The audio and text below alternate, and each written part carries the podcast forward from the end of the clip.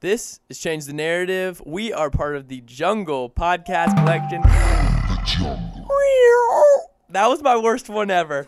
Oh my good lord, that was so bad. That was a house cat. Oh, that was awful. I'm your host, Matt Filer. This is a podcast with Daniel Davalos. I want to apologize in advance. My voice was incredibly hoarse, and I have since uh, healed. So thank the Lord for that. Uh, but I have healed. But the Rose Bowl really brought it out of my voice, and it shows up in this podcast. Um, but Daniel is an incredible guest. Uh, we talked about uh, race relations, but in a different light. He is Colombian, and we got to talk a lot about that. So this is Daniel Davalos. But first, Jamie.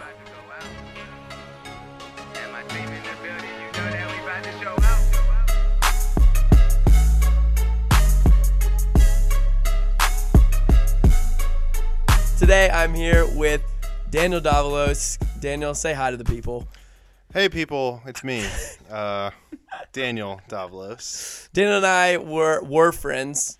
No longer. We're no longer Briefly friends. Yeah, briefly friends for a short three years because you left me. It was a torrid affair, Torrid. our friendship.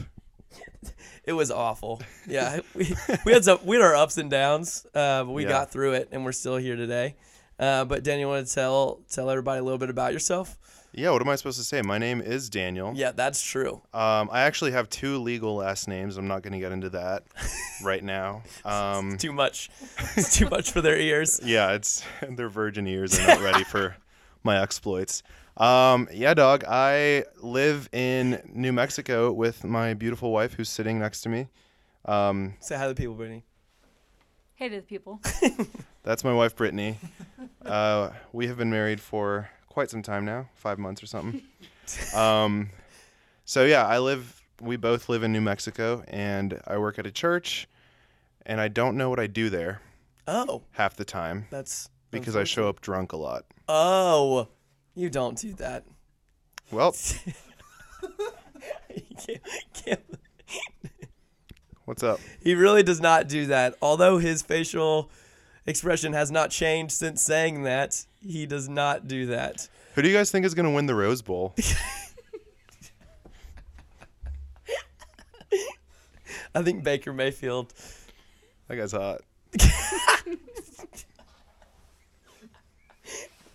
No, the dogs won the Rose Bowl two days ago, Daniel. Go you know that. I watched that game. Yeah, we went to that school and you watched the game. Yeah, Did your wife watch the game? she did. We were we were sitting uh, next to one another, holding each other's hands, did- holding each other accountable. to winning. to winning. Yeah, I'm so happy for you that you held each other accountable Yeah. during that win. during the game. Yeah, y'all pushed each other. hmm We Yeah. have Covenant eyes on our TV. so, We're never gonna get through this. so we never This is- we never saw any of the shots of Baker Mayfield because It's hard blocked.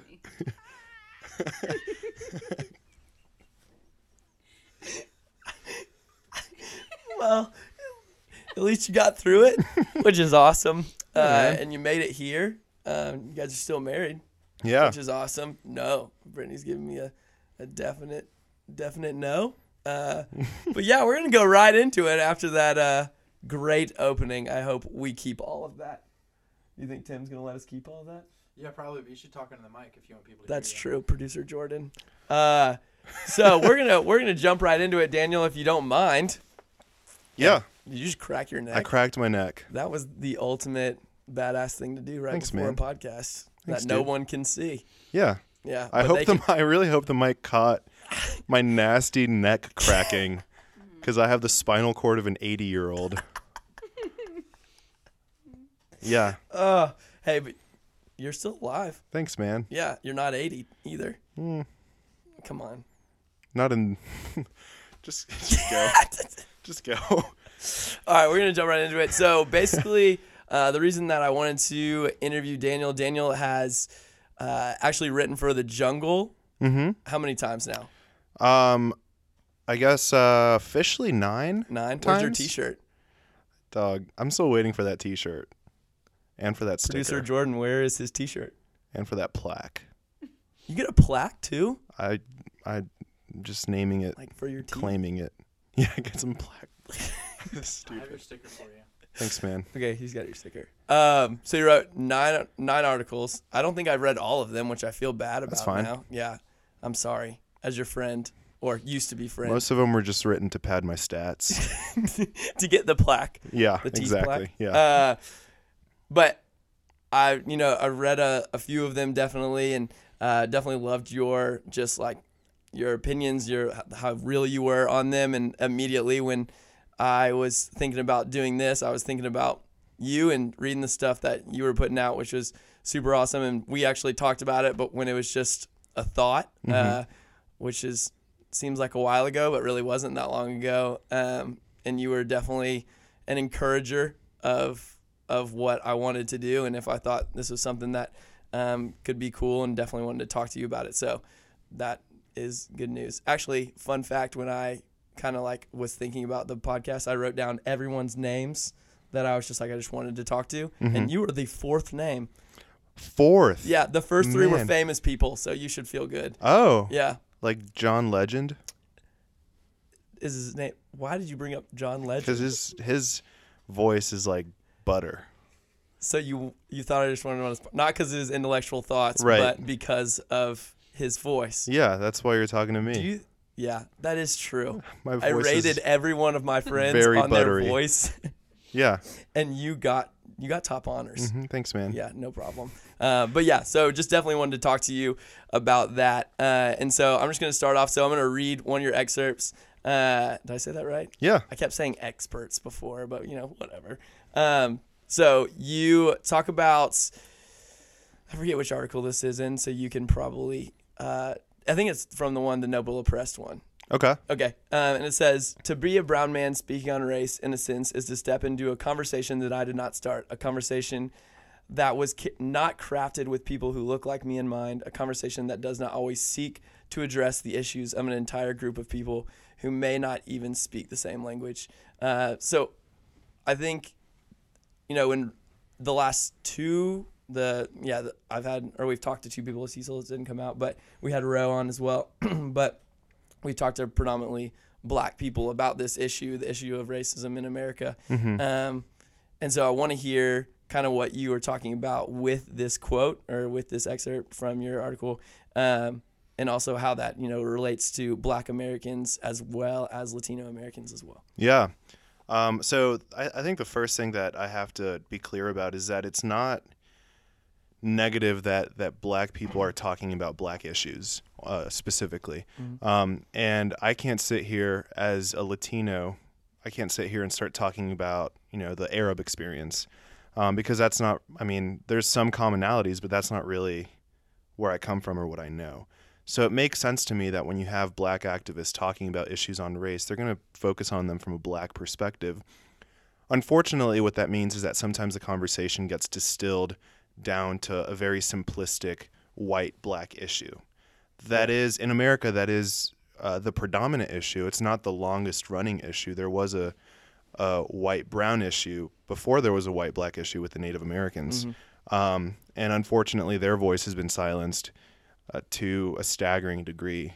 Um, but yeah, what what what I would like to see, and what I mean by that quote is, what does it look like for a whole people group or multiple people groups who a don't always talk this speak the same language as as America, but also sometimes don't even speak the same language as one another. What does it look like for their concerns to be included in the conversation? What does it look like for Latino activists to find their voice? Um, I've, you know, I've gotten a lot of benefit out of reading Ta-Nehisi Coates, and I've thought to myself, what would it look like for someone who looks like me and has had similar experiences as me to speak in the same way that he does? Um, so that's kind of what I'm talking about. Is just I would like to see a more holistic conversation that includes more people, because there are commonalities between people of color, but again, if if I start talking on behalf of, of black people, that's just not helpful. What are some of those commonalities that you would just briefly go over? I know you read it in your in your article, but people who haven't read that article, which you should go read if you're listening to this, Yeah. it's awesome. But uh, definitely, just like just speak on what what are the commonalities and what are the differences if you want to go on that as well. For sure. I think I mean the at, at the baseline, the commonality, the the big thing is just not being white. Um, I was having a conversation with a friend of mine pretty recently where he was telling me he didn't think of himself as white um, until he realized that people think of themselves as not white. And that's what happens when you're the you're the measuring stick. Right? The measuring stick doesn't think of itself as a measurement because it's the thing that other things are measured by. It's the standard. Yeah. Um, so that that's just like the very baseline. Like if you're not white, you have that in common with other people who aren't white. And I mean that's a that's a dynamic that um, just impacts the way you think about yourself and the way you're hyper aware, hyper conscious of walking into a room. Um, I was in southern North Carolina this past weekend, and we walked into this barbecue restaurant, and I was with a bunch of my white friends, and I remember thinking to myself, if I if I was here with my family, I wouldn't walk into this restaurant. Mm. I would feel very threatened walking into this restaurant. I have a feeling that other non-white people would feel a similar way. Um, so just just the very What about Generic. it kind of like threw it off to you? I'm just I'm just curious. Yeah, absolutely. Um, it's just a lot. So some of it is just being conditioned to believe that there are certain people who just don't like me, or are, you know, more have more of a propensity to just not like me because of the way I look. Um, we were in a town that probably has more Confederate flags than people, um, and even just the fact that like when we walked in, you know, we look like city slickers or whatever. Um, You're and such a city slicker. I'm a city slicker. Through and through. Um, we walked in and people just like looked at us. They just stared at us. Um, So you had already s- stuck out. Like even your white friends had, s- Right. had stuck out. right. Yeah, exactly. And Because then you just went an extra degree. Right. Exactly. Um, and that's something that I'm just. It, it's not always um, warranted necessarily, but it's just one of those things where, you know, maybe and and again, I don't want to speak on behalf of people, but maybe for the average American, seeing you know a group of like young black men at night is threatening. Um, for me, what's more threatening, honestly, is seeing a group of country-looking white guys um, and that's just that's just what I have going on in my brain when I when I walk into a place like that. Yeah. Or the fact that like honestly, for the longest time, I didn't go into a Cracker Barrel because I thought to myself, man, that is not a space that I want to be in. Um, I have since been in a Cracker Barrel and it's delicious. Yeah, you like it? I, What do you get? I love Cracker Barrel.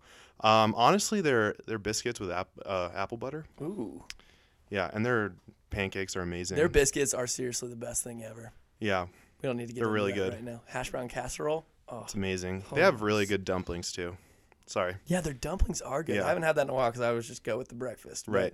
The dumplings really did amaze me. someone, someone had them, and I was like, oh, hello. uh, but yeah, so I mean, and that's like, you know, when you hear that, that you were, like, that you were, you didn't go into Cracker Barrel, right? Because that just like, the the stigma that goes along with Cracker Barrel is white, really Southern people, Mhm. right? And so I, I I don't know. That's just like very eye opening to me to be like, you know, we all are conditioned in a different way. Mm-hmm. Like, you know, like like you said, you know, when I was growing up, it was like look for look for these things for danger. Like danger looks like a certain thing, but for like your family, it looks like something different, Mhm. right? Um, which is pretty crazy. Like so, talk about um, kind of your upbringing and your family. You're from Colombia, Mm-hmm. correct. That's Um, right. And so you uh, you've been in the states your whole life, correct? Or am I wrong? Um, we moved when I was seven. Oh no, so yeah. I'm wrong. I'm the worst. That's okay. Yeah. uh, and so, and I know, so multiple times I've like been skyping you with my roommates, and you're okay.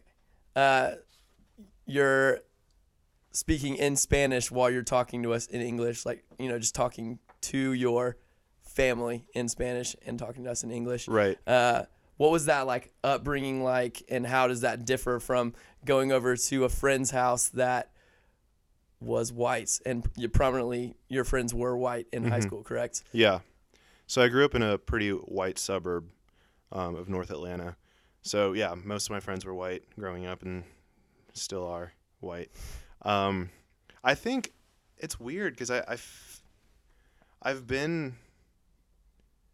I kind of talk about this in one of the things I wrote, but but there's like kind of been this shame associated with with being different um, that I have only pretty recently started to think about and meditate through and just be thankful for you know the experiences that God gave me and and how He made me. Um, but for the longest time, like if my parents called me, and this might still happen, but if my parents called me and I'm hanging out with a bunch of friends, like I will step out of the room and talk quietly in Spanish because I have this weird thing where I don't want people to hear me speaking in, in Spanish. Um, some of it might just be like I just want to be like everyone else. Um, I did like I don't want to be pointed out. There's um, kind of been a, a raised awareness of what's called microaggressions. So different behaviors that people might exhibit that make people feel in whatever way threatened or or um, othered or anything like that. And um, I think sometimes there's merit to that of of you know you have someone ask you you know the the classic like what are you right like they they see you they they see that you're tan Yeah. or brown and they're like what are you and like they don't mean anything by it but then all of a sudden in your mind you're like well I'm I'm a person Yeah. um so that's what I am we'll start off with that. right um so i think a lot of the time it's just a matter of i don't want to be different um especially because growing up in in you know the relatively affluent white suburb that i did whiteness and wealth are the standard and if you don't measure up to that there's something wrong with you that's not said you know no one goes around saying that to people but it's just kind of like Understood. yeah. Um and I mean it's not like people who live in those contexts, you know, are saying like if you don't meet this standard then you're worse. I don't know what kind of conversations happen behind closed doors. I don't want to be unfair, you know, to the people around me. But the way suburbs work is by design for white people Mhm. um, just if you look at like housing patterns. So you have this kind of um, social structure which everything around it is designed to say if you're not wealthy and not white, then you know you're not 100% up to par. Um, and for me, what that looks like is okay. Well, I'm gonna try to hide the things that don't match up. For some people, it's the opposite. You know, like okay, well, I'm gonna be as different as I can. But you wanted to kind of get in that box. Yeah, I wanted to be as non-threatening as possible. Yeah. Just because of your general nature, or did you feel like you were just like pushed that way? Um, I think probably both. Okay. Um, again, nothing, probably nothing that anyone ever said consciously. I also, my parents come from from the Colombian upper middle class, um, and colorism in in Latin American society is just rampant. Um, you still have the vestiges of colonialism that basically tell you, you know, if if you're white, that means that you um, are closer to the Spaniards, and if you're brown, that means you're closer to the to the natives. Um, so white is better, Yeah. which is just absurd.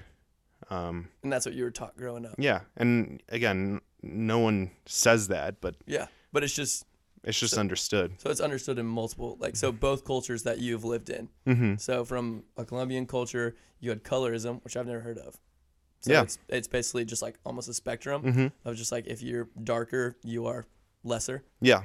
Uh, wow, that's crazy interesting and very, I guess, translates pretty Mm-hmm. well into like what we have today, but also is not spoken about. Is Mm-hmm. it more spoken about in Colombia of that being a thing, or like do your parents have that conversation with you? Because I know like we had Roe on, and he was like we kind of had that conversation that that white people are.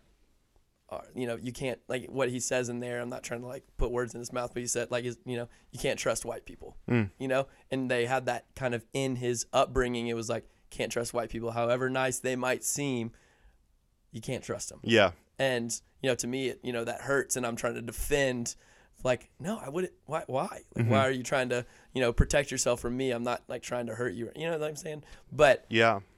Um, I think, I mean, we never had like a specific conversation about it, but there's always been tendencies of like, of like, oh, you should hang out with the white kids and not with the brown kids, you know, or like, oh, we're gonna purposely go to a white church and not a Hispanic church, um, stuff like that. I mean, yeah, it's there's just so many strands that like that go into it that it's just there's no like simple you know this is done because of colorism but but a lot of those behaviors are conditioned by it if that makes sense. Yeah. so a lot of it has to do it's, with like it's just always underlying. yeah. Yeah a lot of it has to do with economics. Um like maybe we want to move to a neighborhood where people aren't shot and that's where the white people are. Cool. But also some of it is like oh you live in a white neighborhood? That's that's like you're at your pinnacle. Like you've really made it. Um yeah and i think in terms of of being a person of color having those conversations with my parents is just super interesting because they're not used to it and i grew up with it Yeah. um, and they're still kind of grading against this idea that they are people of color because in Colombia they're not. Yeah. They're um, kind of almost They're upper middle class. Yeah, they're like almost white. Like my dad is like pretty light skinned for for a Colombian person. Um, so it's just this weird like And would you say that they're proud of that?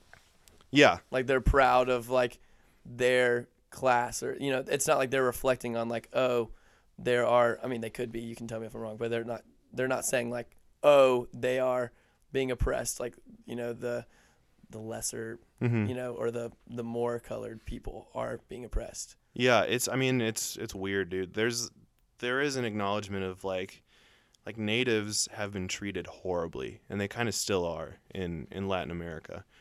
Um especially Colombia specifically and certain other countries specifically in South America um was kind of so influenced by this like mestizo uh, idea that if you're half native, half white, then you're better. Um, you go to a place like Peru, and most of them are descendants of natives, so like it's not as bad. Um, but it, yeah, it's just this this like weird thing of like, yeah, man, like the natives are treated badly, but also they're stupid. You know, like Yeah. like in in Colombia, in Colombian slang, indio means Indian. If you call someone indio, that means like they're bad at doing things. Yeah. Like they're just not as like, you know, like you're trying to fix your car, you can't figure it out. You're an indio. You know. Yeah. Um, which is just like crazy, you know. Um, and there is like this pride of if you can trace, if you can legitimately trace, like your Spanish roots, that's like a big deal.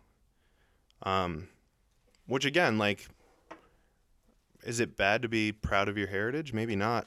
Um, I don't think it is, but but uh, that shouldn't be like like a pretext for for making sure that other people stay at the bottom. Yeah. And also, you like be proud of your heritage, but also be aware of it. Like the Spanish heritage is the heritage that is not always pretty.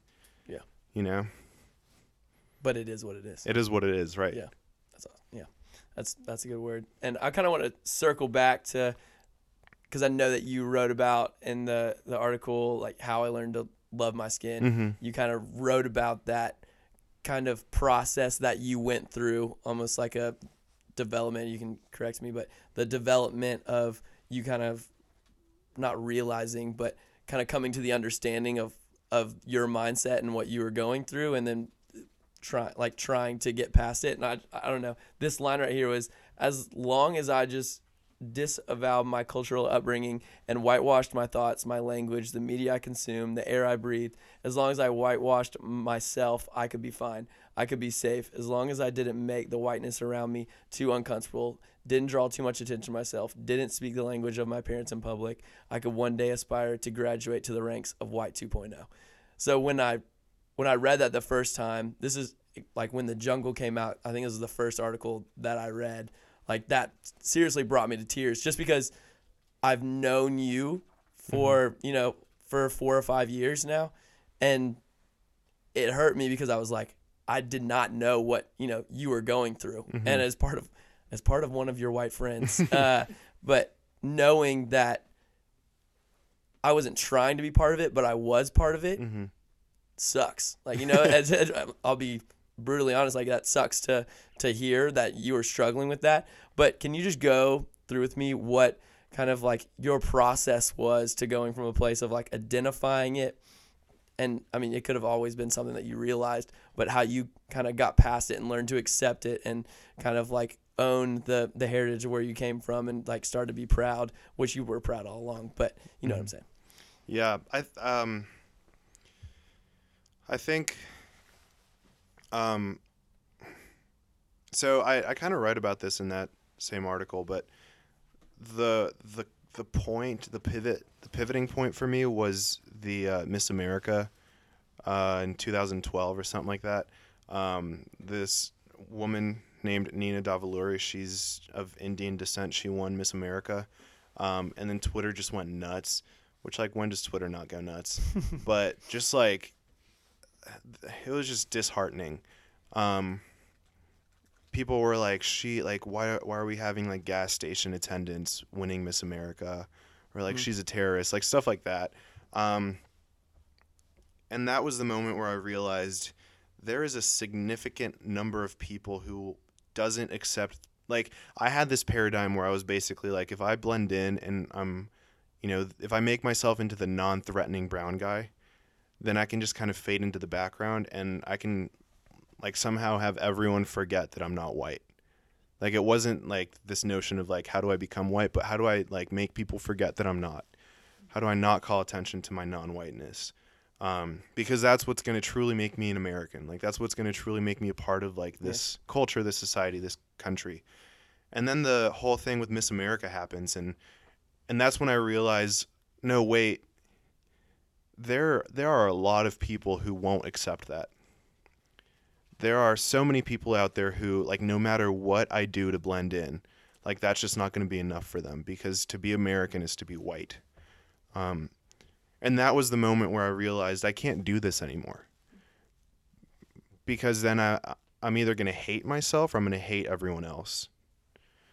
Um, and that was kind of the you know the beginning and I'm still like I still struggle with it, man. Like when people say stuff that I don't think they should. Like I'm not trying to say people like aren't allowed to say things, but when people say like the N-word, you know, and and I like we we know how that word has been used to make people feel like they're not American Mm-hmm. for hundreds of years. Like I still struggle to to like do anything about it because my instinct on the inside is still to be the non-threatening brown guy. You know, like the guy who can roll with the punches and like the guy like the non-threatening brown guy who might actually vote Republican. You know, like that's still what I initially want to do. That's my snap reaction. Yeah. Um but I can't do that. You know, it's just not tenable. Because again, like I Just because you've tried it and it just hasn't worked. Right, and and it just like it results in me trying to get myself to hate a huge part of what is me, whether or not I want it to be me. Like I was born in Colombia, and I look tan and I speak Spanish, whether or not I want those things to be true. Yeah. Um, so it's not a matter of like I can choose to be brown. It's a matter of I can choose to love being brown or I can choose to hate being brown. Does that make sense? Yeah, it does. It's just tough to. I don't, I don't know. When I read that article, it was, it was just so eye opening. As I've said that again, but it was so eye opening to, to see you know, you had to almost go through this crazy process of coming to the realization, uh, that it wasn't worth it. That it was that you were almost throwing in the towel like you it was the it was the white flag and and it was it was tough to to read that but at the same time you it, at the end of the article at the end of reading it I knew that it was definitely the right thing for you and the right thing that you were doing. And and it made it made me happy that you had come to that realization and that you were proud because I think that's something that me uh, I've talked to Cecil about it who hasn't come on the podcast yet but um, was talking to him about it when I was talking through this idea. And he was just saying like we need to love where we came from. Like white people need to love where they came from. Black people need to love where they came from. Hispanic people need to love where they came from. But we kind of get mixed up in how we think we're disrespecting each other. Like if a white person tries to do something that is historically a black thing to do, we they should take that as a compliment, and mm-hmm. and vice versa for all those things around. And I think that is something that really kind of stuck out to me when kind of going through this process of me going through this as well because even when I read your article, I got defensive of me. you know, mm-hmm. it's just it's innate. It's it's mm-hmm. basically human to try to dis- defend yourself, and I I think that's through this whole process of talking to people and realizing, you know, everything about racism in America that I just didn't know and just wasn't able to identify. Mm-hmm. I think that was that's kind of been the biggest thing that I've noticed in my own life is every time that I see like someone like you say those words, I try to defend white people. I try to defend it and it's kind of been a, a tough thing for me to battle with and kind of let go and be like, all right, I can't do that anymore. Like I need to hear different perspectives. Like I need to hear Daniel's perspective and hear him in person and like reading his stuff. And so it's definitely a cool thing. Uh, I know that you've done a lot of research and kind of wrestling with it. And you said you've read what's his name? Coates. Ta-Nehisi Coates. Ta-Nehisi Coates. I heard a podcast with him on it. Yeah? he's awesome. He is a he's brilliant. He was he was interviewed by I've already mentioned him, but his name's uh, Bill Simmons, and he's a sports guy. But he went on and just kind of talked about he, he didn't talk about sports. He just talked about pretty much everything culture related. And I was like, I need to listen to this guy, and I never heard of him before. yeah. And but talk to me about a few more people that you've drawn influence from. I know that you mentioned oh, who was it? Jamar Tisby? Yeah, dude, Jamar Tisby. Um, he is uh, the president of the Witness, a Black Christian collective, is what it's Okay. called. Um, formerly known as the Reformed African American Network. He does a podcast called Pass the Mic. Um, so where where Ta-Nehisi Coates gives me like really insightful cultural understandings of race, Jamar Tisby is just so good at like putting it in the context of the gospel. Um, and through listening to him and reading a lot of what he's written, I've become convinced, especially for Christians, that this whole race stuff that for, you know, 50, 100 years we've said is kind of a nice bonus isn't really a bonus. Like if the gospel is the gospel, then it's about reconciliation between people of all colors and all walks of life. divisions of the church. Yeah, exactly. Um, the fact that there's a black church and a white church and a you know Mexican church and an Indian church and a Korean church, like that's not what heaven's gonna look like. Yeah. You know, um, and I think a lot of Christians are gonna get to heaven and they're gonna be like, "Wow, this is so much better than the little kingdom that I try to create for myself with people who look like myself and think like myself." Um, so yeah, Jamar Tisby is amazing. And then what what did you or what are the outlets that you've heard Coates on? Is, like is it book? Is it just like articles, podcasts? What does he do? Yeah, so he, I read a book by him called "We Were Eight Years in Power." Um, it's a collection of his essays that he has run on the Atlantic, which is a magazine. Um, so he's a he's a national contributor for the Atlantic. He writes a lot. His essays are long; they're like thirty pages long, um, but they're just beautifully It's written. not your typical high school essay. right. Yeah, cool. Um, they're just Five beautifully written. They are controversial because he is not going to mince words. Like you're talking about getting defensive, and that's just the natural thing to do. Mm-hmm. Um, he will make you feel defensive.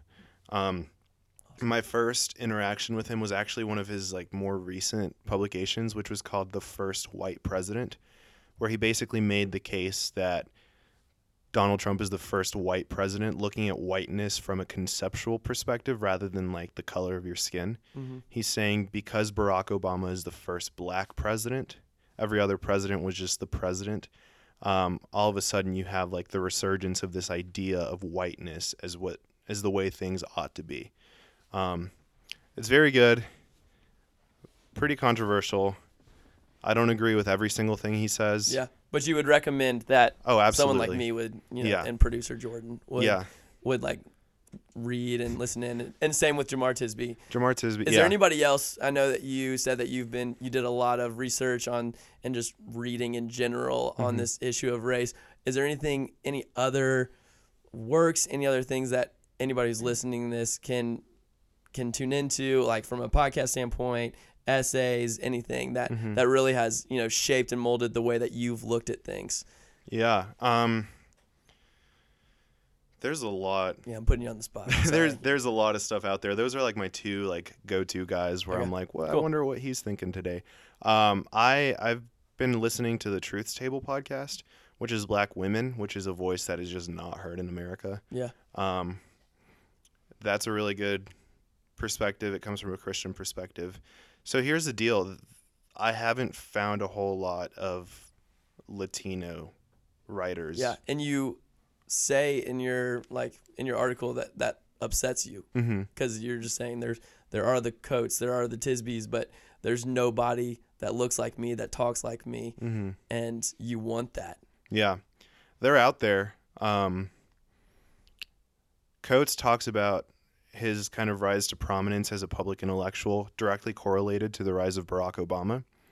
There just hasn't been a national icon like Barack Obama who gets people thinking about people who are brown, really. Yeah. Um, and that, I mean, until that happens, I don't know that we're going to see kind of this, this, uh, you know, wellspring of, of thinkers who look like me, you know? Yeah, because you talk about, and I this could be totally off. So in the Nobel Press article, you talk about a Latino that was running for office, Mhm. correct? Tell us that story because I don't want to butcher it. Yeah. So, um, But I, I just thought it was super interesting. Yeah, so it was from a New York Times piece. I forgot who wrote it. It's really good. Um, but the guy's name is he goes by Chuy, Chew Chuy. Um, um, he was running against Rahm Emanuel for the Chicago mayoral election. Um, Rahm Emanuel was like doing some stuff with public school funding, um, and he was trying to put together a coalition of white liberals, um, Latinos, and and uh, blacks in the city of Chicago to get elected, basically um, and he lost. So the New York Times piece kind of talked about why he lost, and they interviewed certain people, um, a lot of whom, even though this guy had the support from from multiple leaders in you know the black community, for a lot of black people on the ground, their thought was, listen, the Mexicans are stealing our jobs too, and I don't want to vote for no Mexican. You know, I don't want to vote for a guy who's gonna give preference to the people that look Yeah. like himself Yeah, um, which like the big lie in America, right? The big lie that um, like to a degree is is integrated into the DNA of the way America works is that only one person can win. Yeah. That's kind of I mean that's kind of capitalism is, you know, the person at the top is the big winner and it, you know, it takes him climbing over all the bodies of a, com- of his competitors. mm-hmm. Um, so yeah, the the big lie in America is that only one can win. Um, what that looks like in terms of identity poli- po- what that looks like in terms of identity politics is only one type of person can win. Only one type of person can be at the top.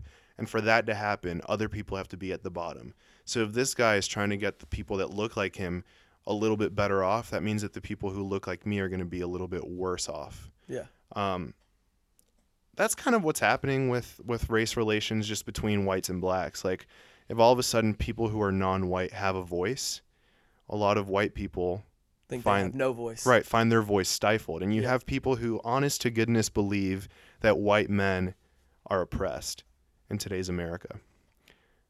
And i mean just factually that's not correct. Yeah, um, but it's because you have this this idea that that only one type of person, only one person, can be the winner, and the problem is this is a society. It's not a game. We're not trying to win. We're just trying to live. yeah.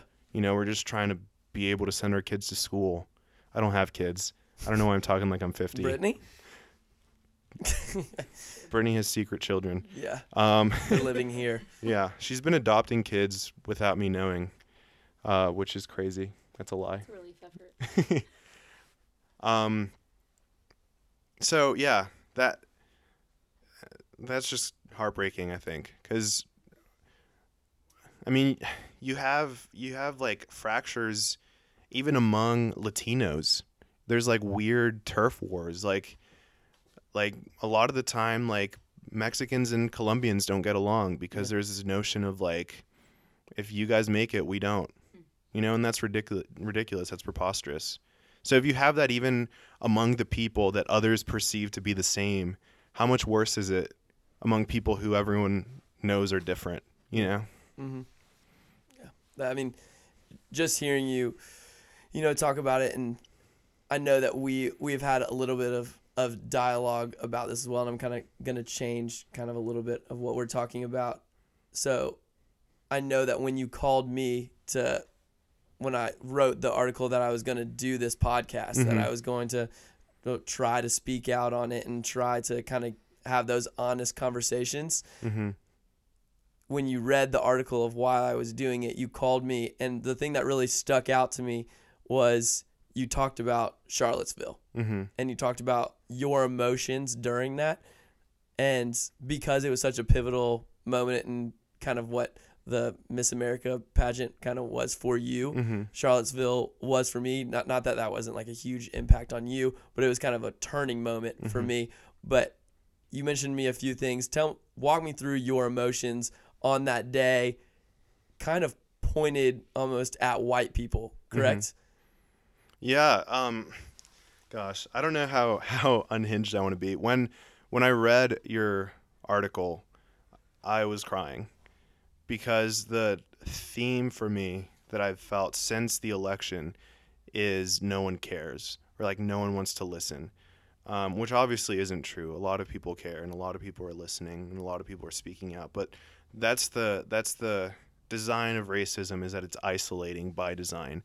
Um, so yeah, Charlottesville was a tragedy. And it felt like this thing where everyone realizes, okay, this is bad, this is different. But then it's gone. You know? And then people are okay again. And like America loses her innocence, but then we go back to doing whatever.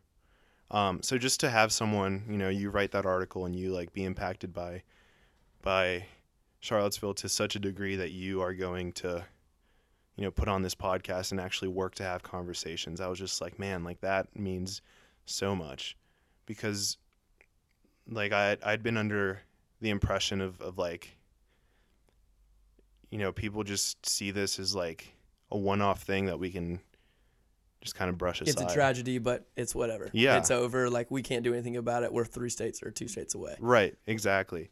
Um, and like I, I'm, I'm guilty of sometimes having over dramatic like Facebook posts or tweets, specifically tweets. If you don't want to be offended, do not follow me on Twitter. um, so I'm definitely guilty of being a little bit too dramatic on social media, but it was just like this weird radio silence from the people that I wanted to be hearing from, which was specifically my white friends. Um, I appreciated, you know, there were certain people who on the, you know, on the day that Charlottesville happened or the day after because it was at night. Um, you know, I had one guy walk into my office and he was like, "Dude, let's pray," and we just prayed and we cried. Um, I had a friend text me like, "Are you okay? Like, how you feeling?" Like that type of thing means a lot.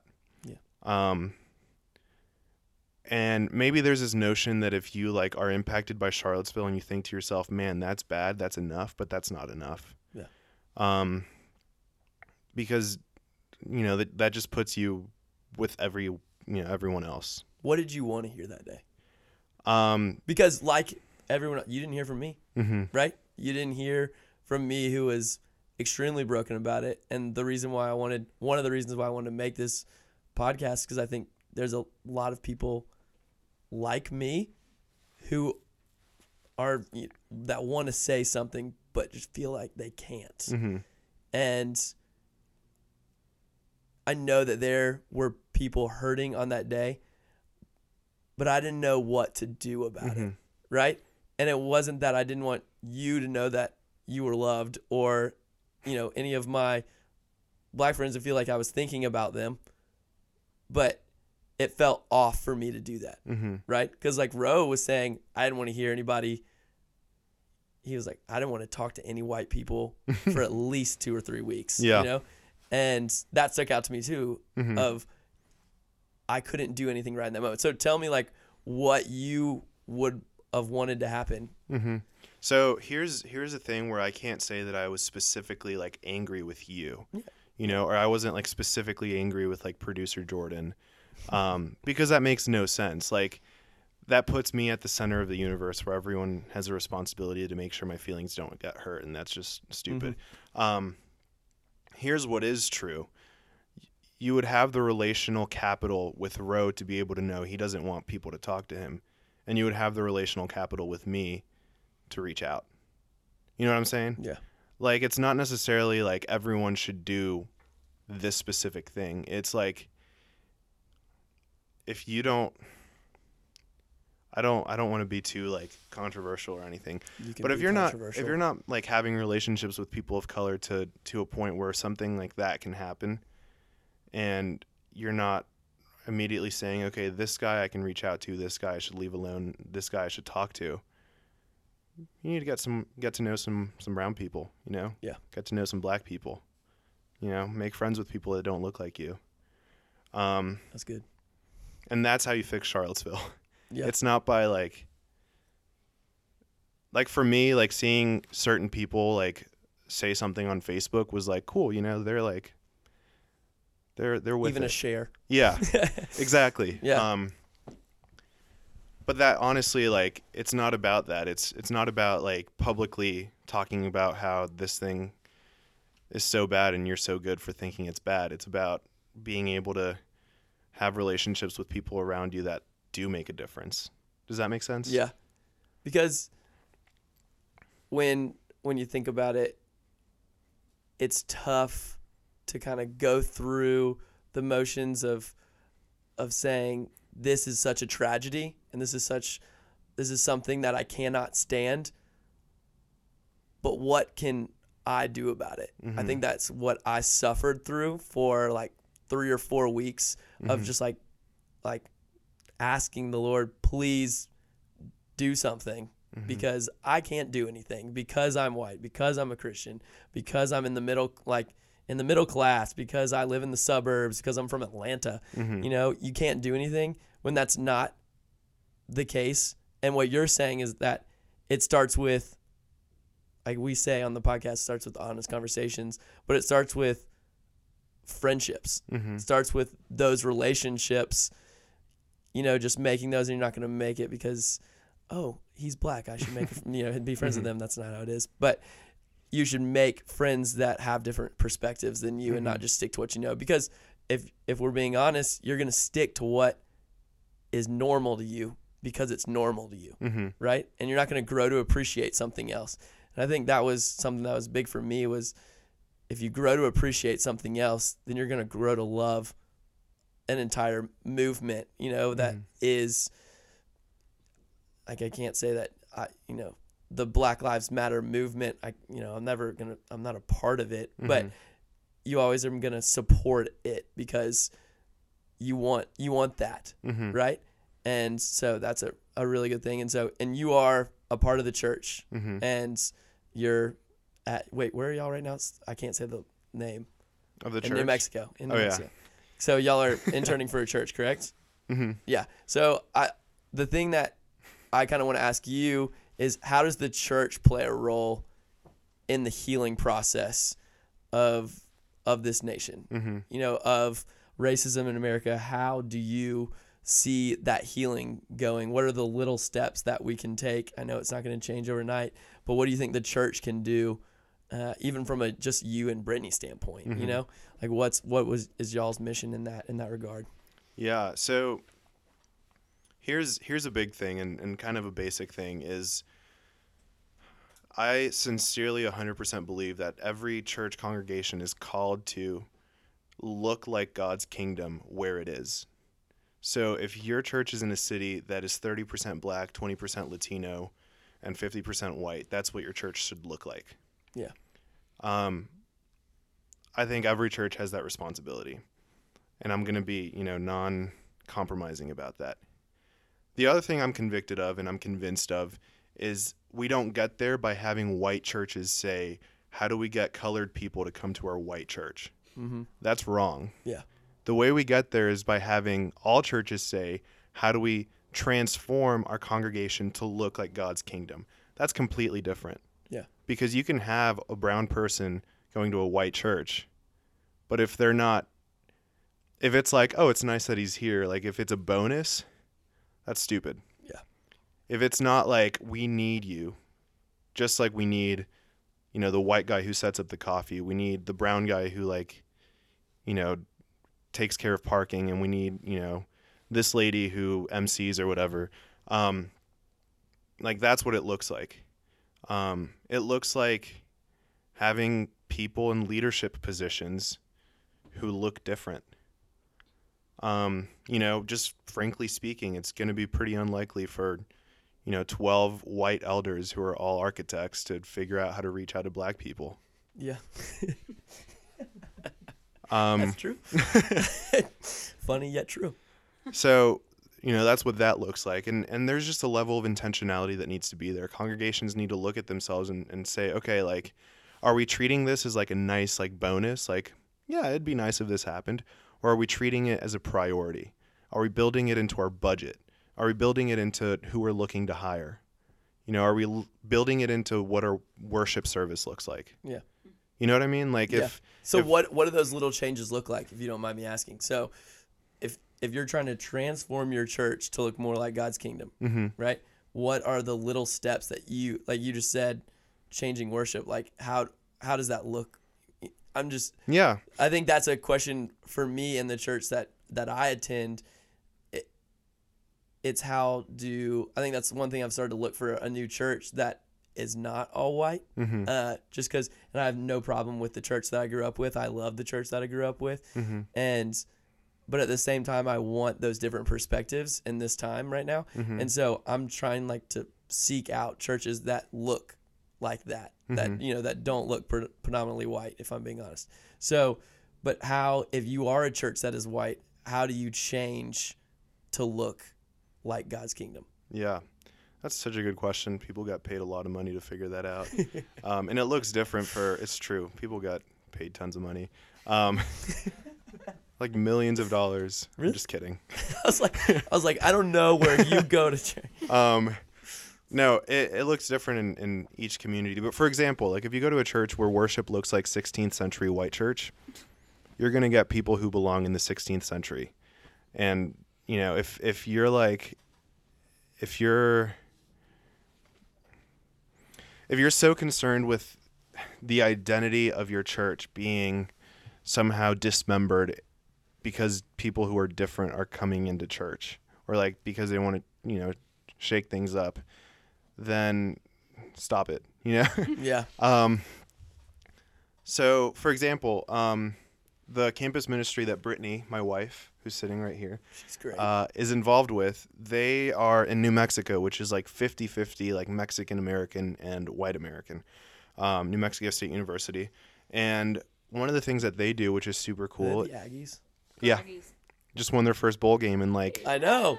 500 years um, football was 500. invented 502 years ago Oh my So- gosh, two years.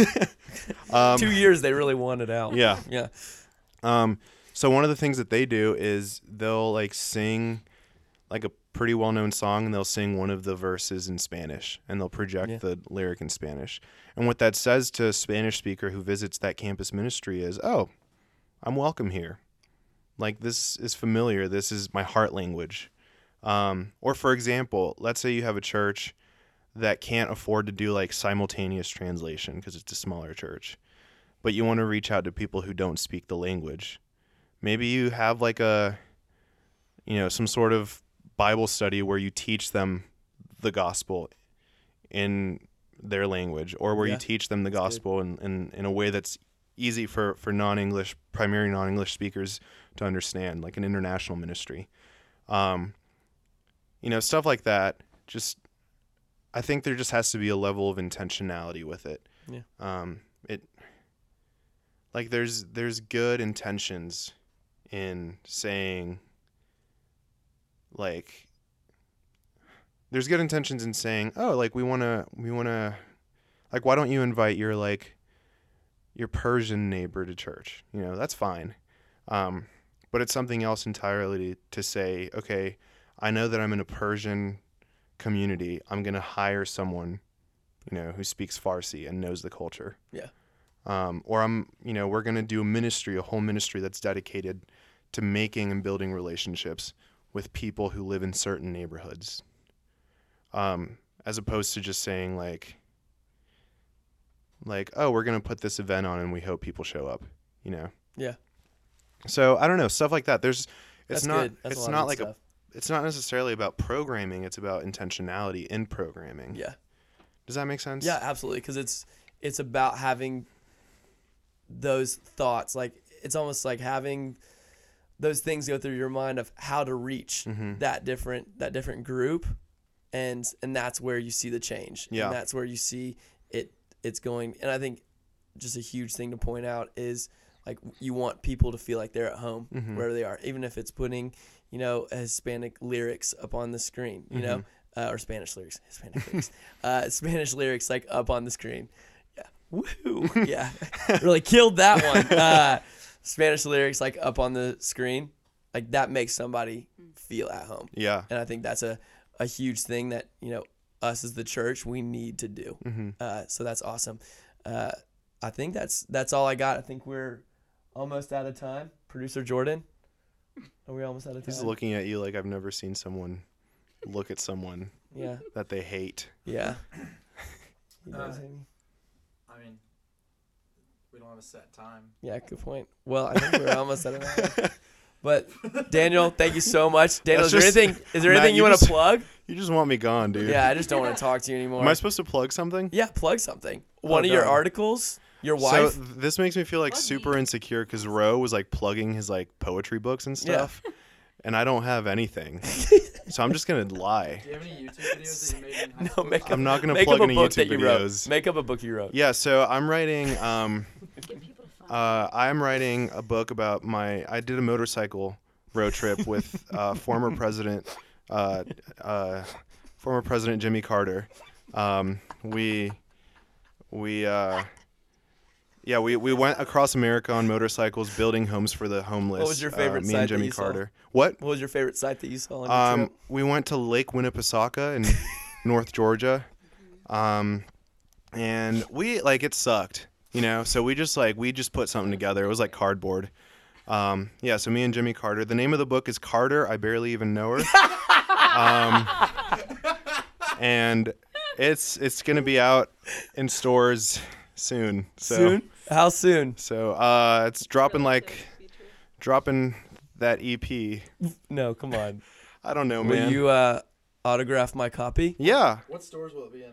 It's gonna be on Zeusk store, Zeusk store, um, and you can yeah, second and Charles, only three of them. Um, I don't know which ones, and I'm pretty sure on LinkedIn there's a store page. Um, it's not gonna be on that. Um, just you know, I just thought I'd say that.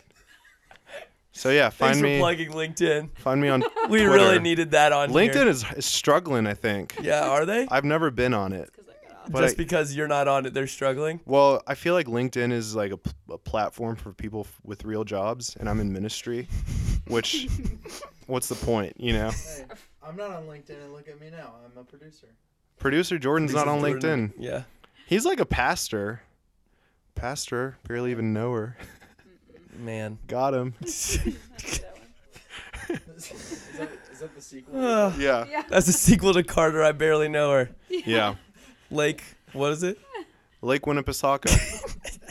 Exist. It It's real. All right. Well, thank you so much, Daniel and Brittany, for coming in today. Actually, just Brittany. I'm glad that you came and not really Daniel. But uh, thank y'all so much for coming on. Y'all are the best. Yeah, dog. Yee. Have me back. We'll do. I'm real good. Never.